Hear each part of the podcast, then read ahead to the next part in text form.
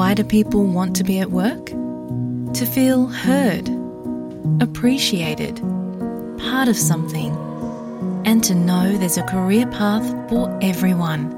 Inclusive workplaces are linked to increased innovation, productivity, and employee satisfaction.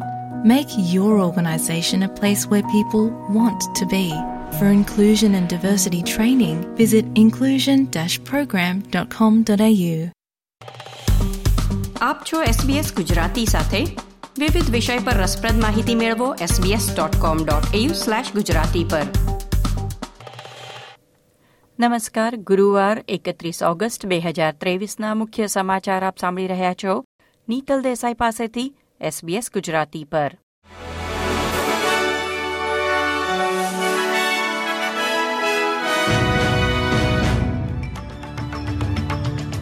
Australian competition and consumer કમિશને આઠ હજારથી વધુ રદ થયેલી ફ્લાઇટ્સ માટે જાહેરાત કરવા અને ટિકિટ વેચવા બદલ ક્વોન્ટસ સામે કાયદેસરની કાર્યવાહી શરૂ કરી છે. એ ટ્રિપલ સીએ આરોપ મૂક્યો છે કે ક્વોન્ટસે મે અને જુલાઈ બે હજાર બાવીસ વચ્ચે કોવિડ મહામારીને પગલે રદ થયેલી ફ્લાઇટ્સની ટિકિટો વેચી હતી. ઉપરાંત તેની વેબસાઇટ પર સરેરાશ બે અઠવાડિયાથી વધુ સમય માટે રદ થયેલી ફ્લાઇટ્સ માટે ટિકિટ વેચવાનું ચાલુ રાખ્યું હતું અને કેટલાક કિસ્સામાં ફ્લાઇટ કેન્સલ થયાના સુડતાળીસ દિવસ પછી પણ તેની જાહેરાતો વેબસાઇટ પર જોવા મળી હતી. ક્વોન્ટસ સામે એવો પણ આક્ષેપ છે કે મે અને જુલાઈ બે હજાર બાવીસની વચ્ચે નિર્ધારિત દસ હજારથી વધુ ફ્લાઇટ્સ માટે ટિકિટ ધારકોને સૂચિત કરવામાં પણ એરલાઇન નિષ્ફળ રહી છે. સરેરાશ અઢાર દિવસ અને કેટલાક કિસ્સામાં અડતાલીસ દિવસ સુધી રદ કરાયેલી ફ્લાઇટ્સ વિશે ટિકિટ ધારકોને જાણ કરવામાં આવી ન હતી.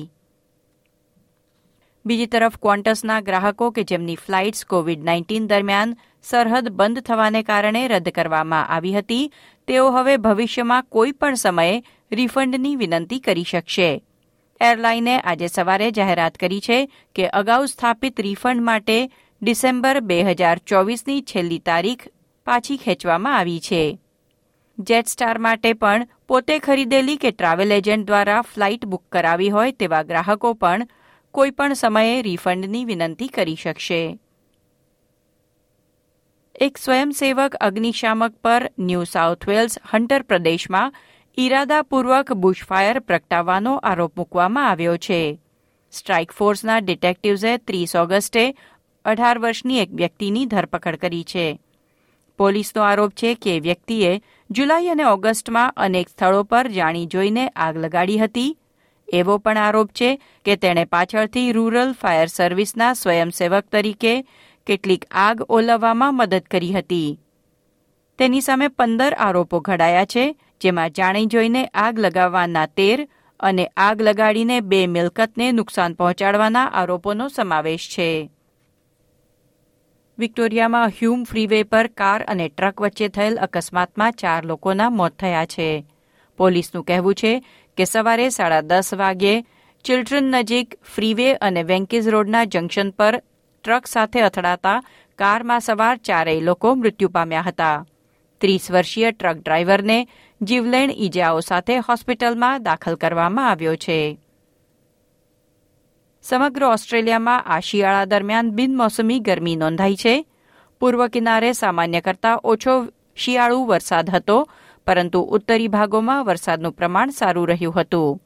આ વર્ષના બાકી રહેલા મહિનાઓમાં પણ સામાન્ય કરતાં વધુ તાપમાનની અપેક્ષા છે. ઠંડીવાળા દિવસો ખૂબ ઓછા રહ્યા, તેથી સ્નો રિઝોર્ટ્સને મોટું નુકસાન ભોગવવું પડ્યું છે અને કેટલાકને પીક સિઝનની મધ્યમાં જ બંધ કરવાની ફરજ પડી હતી. આવતીકાલ પહેલી સપ્ટેમ્બરે સત્તાવાર રીતે વસંત ઋતુ શરૂ થઈ રહી છે અને તે માટે પણ ગરમ દિવસો અને જોખમી બુશફાયરની આગાહી છે. આ હતા ગુરુવાર એકત્રીસ ઓગસ્ટની બપોરના ચાર વાગ્યા સુધીના મુખ્ય સમાચાર. આ પ્રકારની વધુ માહિતી મેળવવા માંગો છો?